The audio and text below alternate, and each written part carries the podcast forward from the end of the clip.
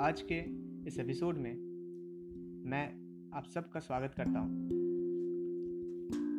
मेरा ये पहला एपिसोड है तो इसीलिए ख्याल ऐसा आया कि आज की इस चर्चा को कुछ ऐसी यादों के साथ शुरू किया जाए जिसे याद करके आप सबको फ्रेश फील हो।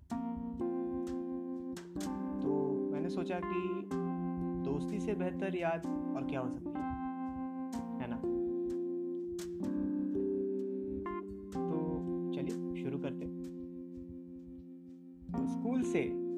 हम सब की लाइफ में कई लोग आते हैं, कई लोग गए। उनमें से कुछ हमारे साथ बॉन्डिंग बना लेते हैं। इन लोगों को हम दोस्त, भाई ब्रो एक्सेट्रा एक्सेट्रा कह के पुकारते हैं। अब अगर आप देखने चाहें तो स्कूल कॉलेजेस में आपको हर टाइप के दोस्त मिलेंगे। मतलब एकदम सीधे साधे पहले बटन लगाने वाले से लेके हद हरामी दोस्त तक।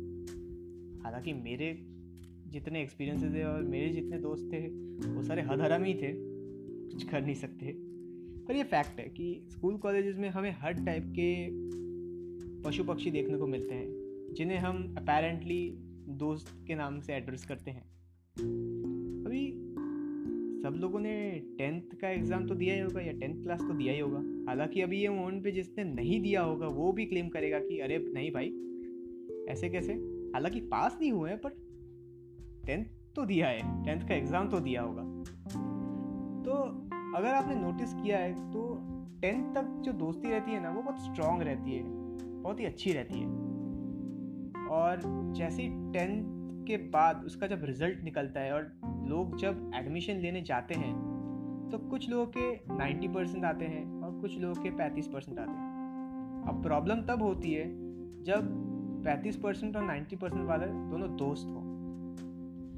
दोनों एक दूसरे को नॉर्मली देखते हैं एक डिस्टेंस से। एक ऑकवर्ड सा साइलेंट प्रिवेल करता है दोनों के बीच। अब जो 35 परसेंट वाला बंदा है, वो अपने आप को कहीं ना कहीं इन्फीरियर फील करता है, क्योंकि उसे पता है कि उसका जो दोस्त है अभी, वो टॉपर हो चुका है वो लूजर्स की लिस्ट में आता है। हालाँकि ऐसा है नहीं प्रैक्टिकली देखने जाए तो बट क्या कर सकते हैं? फील करता है। और उसमें कुछ कर भी नहीं सकते हम। वो ह्यूमन बिहेवियर है ह्यूमन साइकोलॉजी है। पर ऐसे में दूसरा बंदा आता है उसके पास, उसे पूछता है, भाई, क्या हुआ? तू इतना सीरियस क्यों है? बात क्यों नहीं कर रहा मुझसे? क्या हम दोस्त नहीं है क्या? हँसते हुए, मुस्कुराते हुए पूछता है। तो वो बंदा उस पैंतीस परसेंट वाले बंदे के मुँह पे एक टाइप ऑफ़ सीरियसनेस देखता है। तो उसे एहसास होता है कि नहीं भाई, इस टाइम ये बंदा सीरियस है। तो सब कुछ भूल जाता है, हँसी वसी गायब हो जाती है। थोड़ी देर बाद दोनों फ्रेंड्स वापस एक दूसरे को देखते हैं, वापस वही ऑकवर्ड टाइप साइलेंट प्रिवेल करता है दोनों के बीच। दोनों में सोचते भी हैं कि यार मार्क्स को क्यों बीच में लाए? पर एक अनिवन सा रिस्ट्रेन रह जाता है दोनों के बीच। अगर आपको पता होगा तो थ्री इडियट्स में एक बहुत अच्छा स्टेटमेंट है कि अगर दोस्त फेल हो जाए तो बुरा लगता है। पर अगर दोस्त फ़र्स्ट आ जाए तो और बुरा लगता है।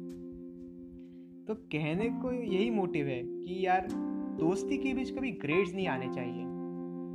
क्योंकि friendship is something different feeling for both the person और ग्रेड्स की वजह से डिफरेंसेस नहीं आने चाहिए।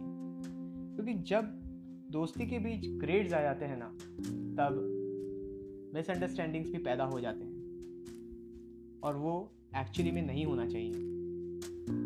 क्योंकि दोस्ती एक प्योर फॉर्म है, एक ओरिजिनल फॉर्म है। और उसे जितना हम प्योर और ओरिजिनल रखेंगे, उतना अच्छा रहता है। तो आखिर में लफ्ज़ों में यही बया करूँगा कि यार दोस्ती ऐसी रखो, जिस पे आपको फ़क्र महसूस हो, शर्मिंदगी नहीं। इसी के साथ मैं कुशल बैनर्जी आप सबसे विदा लेता हूँ। खुश रहिए और हँसते रहिए। जल्दी आऊँगा मैं एक दूसरा एपिसोड लेके।